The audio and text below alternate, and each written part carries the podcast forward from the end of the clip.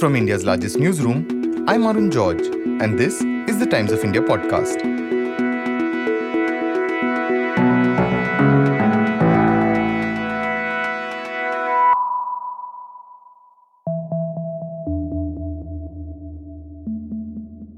On the 13th of November, the Bhagwant Mann government in Punjab announced a ban on songs promoting gun culture. It also banned the public display of firearms, including on social media, and ordered a review of arms licenses issued to people in the state. The order came after multiple shootouts were reported in the state in a short period. A few days after the order, singer Tarak Kasapuria and his managers were booked after the release of a song in which he allegedly sang about having a 32 bore gun in his pocket. A fortnight later, 11 year old in Amritsar was named in NFIR for allegedly posing with a gun in a picture on social media. Except it turned out the boy was 4 years old when the picture was taken and the gun he posed with was a toy. His name was later dropped from the FIR. Action against the culture of guns in Punjab has been sought for a while. But Mumbai based journalist Bhanuj Kappal, who has been writing on music for over a decade, says the Punjab government's decision to target musicians isn't entirely surprising.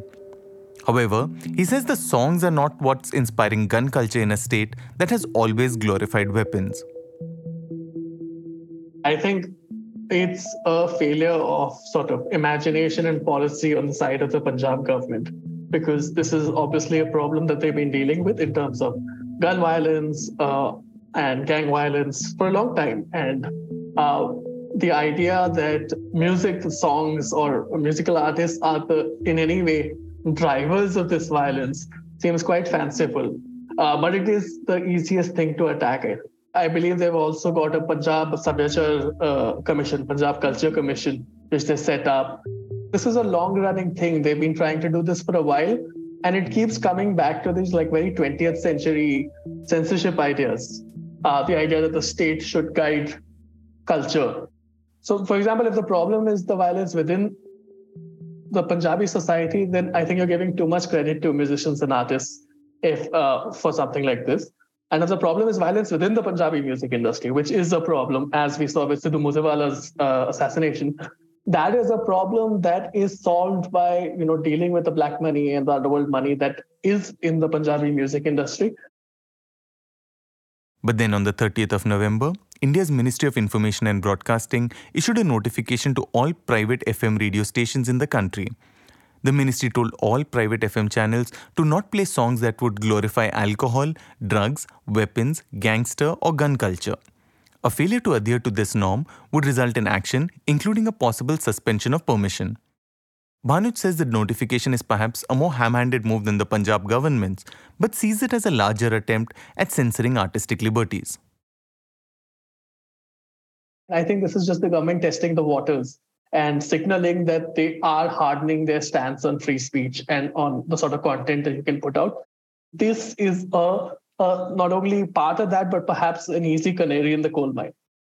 Because it's hard to get up, go, get up and say, I want to defend the rights of people to be misogynistic and wave around guns in their music videos. Right? It's an easy test case to see if people will be okay with this sort of censorship.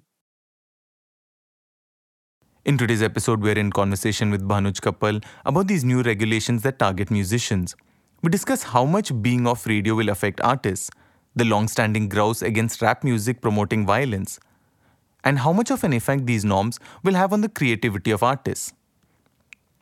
Bhanuj says these sort of attempts at censorship of music aren't new, but he argues that preventing popular culture from engaging with contentious issues doesn't help.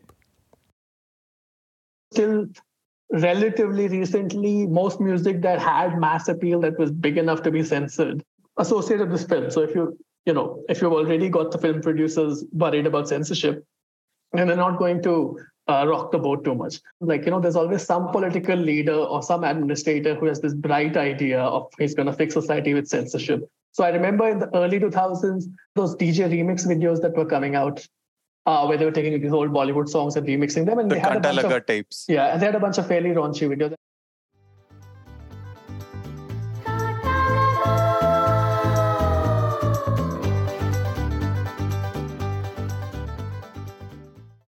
I remember there were a lot of calls. I think there was a government proposal also to sort of uh, ban these. You don't treat these small bits of censorship as really big things, which say artists in the West would do. And so, you know, uh, people think that it's okay to do these sort of things. Look at Sidhu Moosewala's SYL, which is the song and music video that came out after he was killed. Uh, it has Khalistani imagery. Yes, it does sort of name drop and reference uh, Khalistani terrorists. And I don't agree with that uh, necessarily, but that doesn't mean that you ban it, right? Uh, I mean, there's a lot of people who valorize Nathuram Godse, but they don't get banned, right? Their YouTube channels don't get taken off. Uh, and in fact, as someone who grew up in Chandigarh, uh, I'd argue that there's, there's this blanket silence over talking about the 1980s, about Bhindranwale, about the Khalistanis, and also about the excesses of the state, which are many. But the point I was trying to make is that if uh, this sort of sort of ban on content or this sort of silence around these controversial issues only leads to ignorance and also like i think it, it has a role to play in the current resurgence of interest in the sort of Bhindranwale legend because people don't know what really happened and this, while the state pretends that it, it, it did nothing wrong, uh, people know they have lived experience, their families have lived experiences. And so when you don't tackle controversial issues transparently and openly and you try and suppress them, it just means more conspiracy theories, more uh, sort of people getting radicalized by those ideologies because obviously they don't trust the states. Bhanuj Kappal had done this audio series called Gali Se Gali Tak, which was about rap in India. And during the course of that series, he spoke with some of India's biggest hip hop artists. He explains why he doesn't believe musicians or rappers extolling violence end up actually influencing people to engage in violence. He also talks about how rap in India may have been around since the 1990s, but it truly exploded more recently. Honestly, I think the idea of the idea that musicians are role models in a way that a lot of our other public figures aren't is kind of ridiculous, right? They have much less political power, economic power uh, than, say, an Ambani or an Adani or, or any sort of political leader. They're just very visible. It's essentially the easy targets. It's easier to go after a musician because what they're doing, they're putting their work out there. Um, especially with say a lot of rappers and all, the lyrical co- content, if you take it out of context of the song, right, uh, which is quite often them playing a sort of character. This is a violent, it's a fantasy. Even in the US, for example, you constantly have these cases where people are, uh, where the police and uh, the judicial system is trying to convict rappers based on their lyrics. But the thing is, this is just easy targets, really. Uh, I think to solve a lot of the issues that uh, these people get scapegoated for, you have to go dig a lot deeper. But you can sell to a voter that, you know, you see people roaming around with guns and they keep listening to this guy. So I'm going to put him in jail or I'm going to take him off the air. So largely this comes from that. Let's talk about the most targeted genre, right? Which is clearly rap in this case. Um, rap in its current form is a more recent development in India, right? Because we've had artists like, say, or Baba Sehgal in the 90s.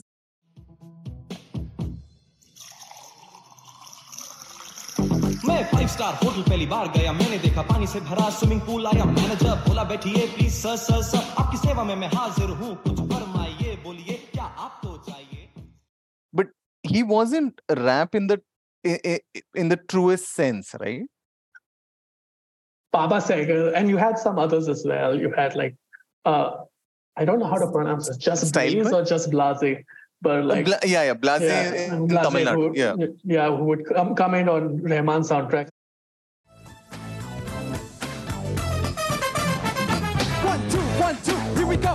With one. Back on the mic, yo, we're having fun. Live in concert and in your city, Hyderabad. Are you ready? Here we come, we're coming live and direct, taking it up, taking it down in full effect. Got it going on. But uh, what these guys were doing was experimenting with the form, with the sort of vocal delivery, uh, the sort of rhyming. But what they weren't really engaging with was, was the sort of ideological background of this music and the subtext and the cultural context. We don't live in New York or uh, you know Chicago or LA, and we don't get those references. So uh, I can understand that it took a while for people to get, like really get into that. Uh, and the early experiments were largely just taking the form without any of the politics, without any of the other stuff. while rap took a while, hip hop was spreading because you had uh, late 90s, early 2000s, you had a lot of DJs spinning a lot of hip hop. In fact, I remember early 2000s, it felt like hip hop had taken over the clubs entirely. In the early 2000s, early to mid 2000s, you had some like in Punjab in particular, but also in Bombay, Delhi, you had these this first generation of guys trying to rap. But uh, at that point, the sort of independent music scene, so to speak, that existed was very elite. There was no pathway to financial success, right? So it was always going to be a hobby and it was expensive. And uh, they didn't care about rap. These guys were just doing like they were recording on laptop mics and they were sharing songs online. And they were uh, they were still trying to find their voice. And they had very little access to even the sort of resources that an underground college rock band would have had, for example. So a lot of this early stuff doesn't sound great, quite amateurish. Uh, at this point, they were mostly rapping in English. It, it, was awkward. And then in the early 2010s, that changed. So a lot of it was a shift in language, but also I think it, it's just a few years of going back and forth and internalizing what you'd learn from the West and then trying to adapt it. So in Punjab, that happened. Again, Punjab led the way. But uh, what happened in Punjab is a small subset of fairly commercially minded people really took it and ran with it. And Punjab had its own music industry, which is independent of Bollywood. There was already a pathway to success. You could get up to a million, two million people without even having to worry about Bollywood at all. So you got like the success of Honey Singh and Mafia Mundeer. And then they became so big just based on that uh, Punjabi audience, which also includes an international diaspora audience, that uh, Bollywood picked them up. Yo, yo, Honey Singh. को थोड़ा घुमा के अन्ना के जैसा चश्मा लगा के coconut में लस्सी मिला के आ जाओ सारे What happened elsewhere is that pathway wasn't there. So those guys eventually actually got more time to sort of internalize the idea, the ideas and ideals of hip hop, but also to adapt it. So they started experimenting with different languages, they started experimenting with different sort of things to talk about. So they're, they're not trying to be gangsters in the US. They're trying to be street kids in Kurla or street kids in Dharavi and sort of relating the experience there. And in that, they found an authenticity in, in terms of their music. And at the same time, they found an audience that really could connect with it because of cheap data, they could finally reach an audience that wasn't the elite audience right? Naezy was hitting hundreds of thousands of views before anyone in the Bombay gig scene, uh, the rock and electronica scene, started paying attention to him. And almost nobody in the entire scene had that many views or even close to it. And then you had like Naezy and Divine coming up, and then you had Gully Boy. And now, now it's a much, much bigger thing. Uh, and it's a much more diverse thing. In India, um, the accusation that goes against Punjabi singers and Punjabi rappers is that there's a lot more focus on guns over there, and even the way they talk about women is not very well. I mean, I don't use the word woke, but they're not even very kind. Could you explain if that exists, why that's the case? I think there is a certain hyper visibility of guns in a lot of Punjabi music uh, uh, and Punjabi rap a lot of other hip hop also references violence. There are references to like, uh, for example, a lot of Bombay gully rap has references to shooters, but that's more about proximity to the sort of people who are involved in organized violence. कुत्ते ये काटते ये भोगते नहीं अलग घोड़े ये ठोकते ये दौड़ते नहीं यहाँ पे नाम काम करता है पुलिस वाला भी बोला You generally don't have the rapper himself waving around guns and all. It's more about the world that you live in is a world in which either guns or knives or other song, other form of street violence, uh, physical violence exists. Punjab, though, there is a, a sort of higher visibility of guns and a, a, more sort of obvious glorification rather than just a, a, a sort of documentary approach. But the truth is that Punjab just also has a lot more guns. And Punjab has a lot more invested in the idea of guns and being a gun owner and brandishing your gun around.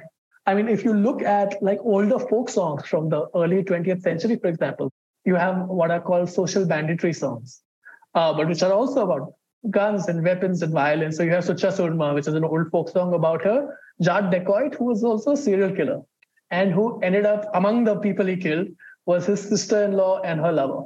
And that's a popular song. If you go to YouTube, you'll see a number of contemporary uh, renditions of it. You have Jeona Maur, was another Jat bandit who was out for revenge against the state after uh, the police killed his sister-in-law while trying to uh, arrest his dacoit brother. So you have all of that, and even closer to more contemporary times, you have like Chamkila also mentioned guns in his music. Uh, although he, in particular, was not valorizing them, but his was more a documentary approach. This is the Punjab that we know.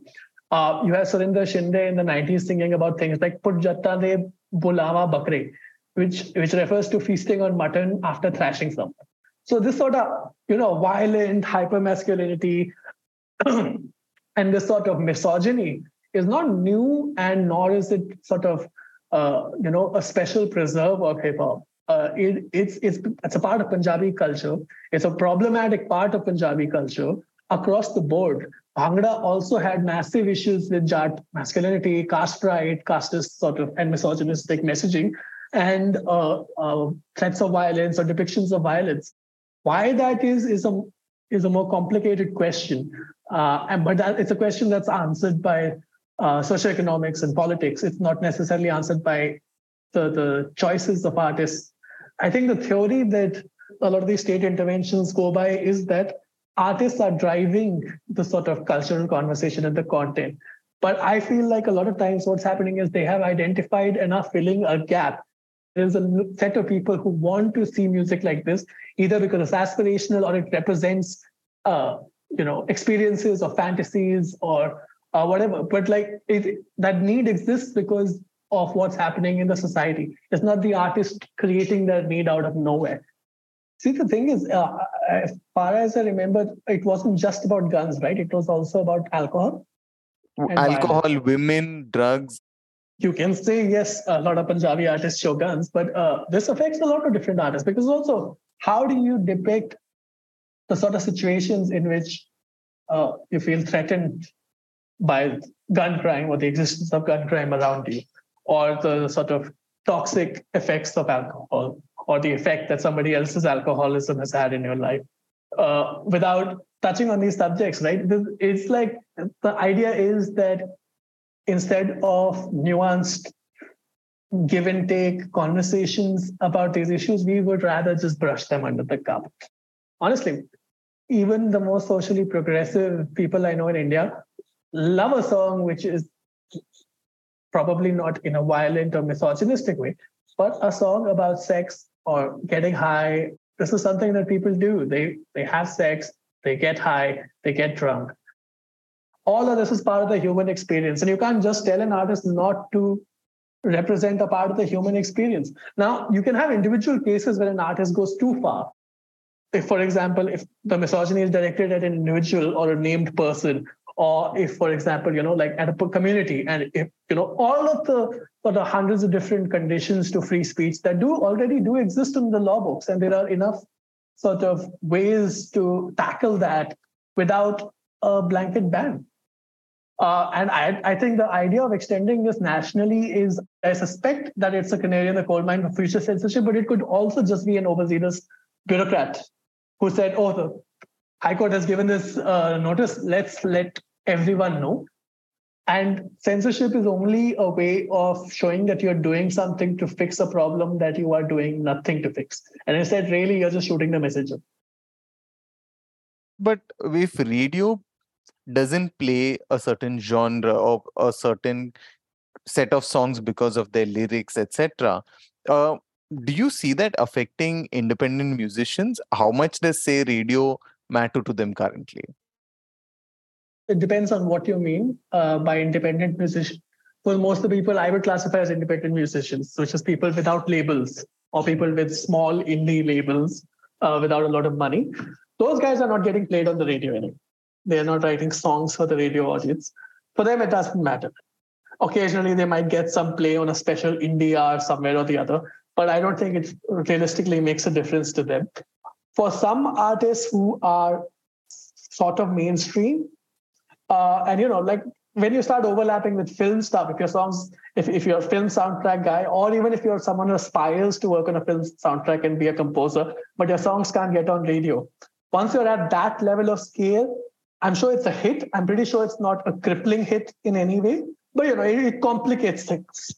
Uh, but for most independent artists, and even for a lot of the Punjabi rap artists that this is supposedly targeting, they build their fan bases online. Their audiences are already online. Uh, Punjabi rappers in particular and Punjabi pop musicians in particular were sort of pioneers in uh, getting building audiences on YouTube and monetizing audiences on YouTube in India. So they are not dependent on radio in that sense. Uh, the person who like really gets hit by this is the poor guy who has to now even be more careful curating these playlists. I pity the poor people who are now going to have to listen to every song and make sure there's no references there. Uh, have you ever spoken with musicians about this aspect, this accusation of inspiring violence, and how do they think of this sort of allegation? I've never directly asked a question about violence because honestly, it's a ridiculous question. I grew up listening to a lot of music. I grew up listening to a lot of metal, a lot of punk, and a lot of later on a lot of rap. I grew up with a steady diet of violence in my media, in my movies, in the video games I play. I haven't gotten into a fight since I was a school kid.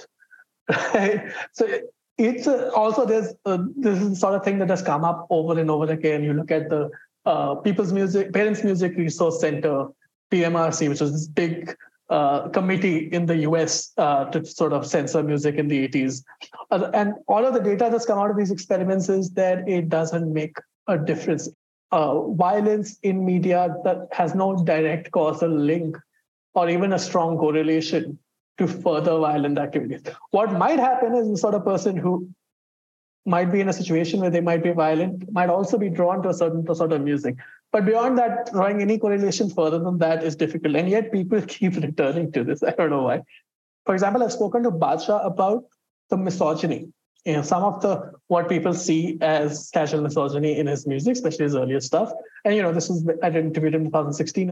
I, I think a couple of other universities had announced that they were banning these guys from performing at the college. And you know, uh, also Honey Singh, for example, uh, had gotten branded as essentially the the the super villain after the Nirbhaya case because of that song coming out. And so I've spoken about that to some of them, and you know, I got a pretty pat response, which which is kind of disingenuous, which is like either I'm only making the music that you want to hear, which might be accurate, but doesn't really absolve you as an artist of personal responsibility or or you get to say like it's a mirror i'm reflecting what which is a easy uh, throwaway response which doesn't say much. But beyond you can't really press them for anything beyond that because their responsibility ends at the sort of music they want to make. And if you think their music is misogynist you call it that. That's where that ends. You can't then link the actions of what a listener has done. Science doesn't support it, the research doesn't support it. Uh, a lot of our lived experiences don't. Any artist will tell you that, like, you know, uh, you put out music with a sort of intent behind how it should be received, but you have no control once you put it out. You can't con- control what meaning someone else takes out of it and what they do with it. And uh, you have no individual responsibility beyond things like hate speech. Like beyond that, it's, it's yes, you can say that you have responsibility and you can criticize people for it. But I think that's about where you can go. And while and do you see this effectively acting as some kind of a censorship on musicians? How would you categorize other independent musicians? Would they also deal with these subjects as much? Do you think that it exists as much as a con- topic of conversation within India? I mean, this is one in a long list of such measures, right? This in particular is not really, I think, what's going to cause people a chilling effect or cause people to uh, hold themselves back. You look at music, uh, you look at the Kabir Kala Manch, uh, for example, uh, artists who've been in jail, uh, jail, released, then jailed again, another case, then released, and jailed again. Like this whole process, and nobody says anything. I'll give you other examples. There's like uh, there's there was Scalped, which is uh, Seedhe Maut and Delhi Sultanate had, had released this music video, animated music video for a song called Scalped, and against Cow vigilantism. That eventually had to be taken down, not because of a government effort, but because there was so much harassment online and there was so much of a threat of something happening. There's this Kashmiri rapper, Ahmer, uh, who was uh, earlier this year doing a private listening session for his album, uh, for an album that is set in Kashmir. And it got raided by like a party of armed cops, a private invite only event, right? Uh, I mean, this sort of thing is happening. Artists who are political, artists who have uh, political opinions or stances that go beyond generic anti establishment. Uh, anybody who goes beyond that knows that the state is watching. If you have a certain reach, if you've got 500 people, nobody cares. But if, if you've got an audience of even a few thousand, you know that the state is watching. You know that they're paying attention. And you know uh, through all of these examples of uh, artists who have been censored, attacked, otherwise threatened, either by the state or by uh, non-state third-party actors with the tacit, uh, if not support, then uh, you know uh, the state looking the other way. So this, in particular, I don't think this is not a major chilling effect. This is more a signal to the companies, the labels that are running it, that you you should be careful. I think any artist who is going beyond the most generic political message already knows that the risk is goes far beyond being banned on radio. And I think any artist who's mainstream enough to really be affected by this ban, barring a handful of exceptions, has been self-censoring and uh, you know prostrating when the government asked them to bend for the last few years, if not longer. The music labels are already terrified and scared of touching anything that say touches, talks about Kashmir or talks about Hindutva or talks about a certain brand of politics. That is toxic. Those guys have been frozen out of the sort of mainstream music industry. So it won't make a difference. It's just a reminder that who's in charge. And in India, you can file an injunction in Supreme Court and in 10, 15 years, you might win the case but that is no guarantee that you won't be attacked, killed, or hurt, or imprisoned in another case, or you know, essentially targeted in a million other ways while that case is going on. So you have no faith that the rule of law by itself is going to protect you. And when you don't have that, then then anybody with something at stake, with money to lose, with a career to lose, uh, is going to be very hesitant to make waves.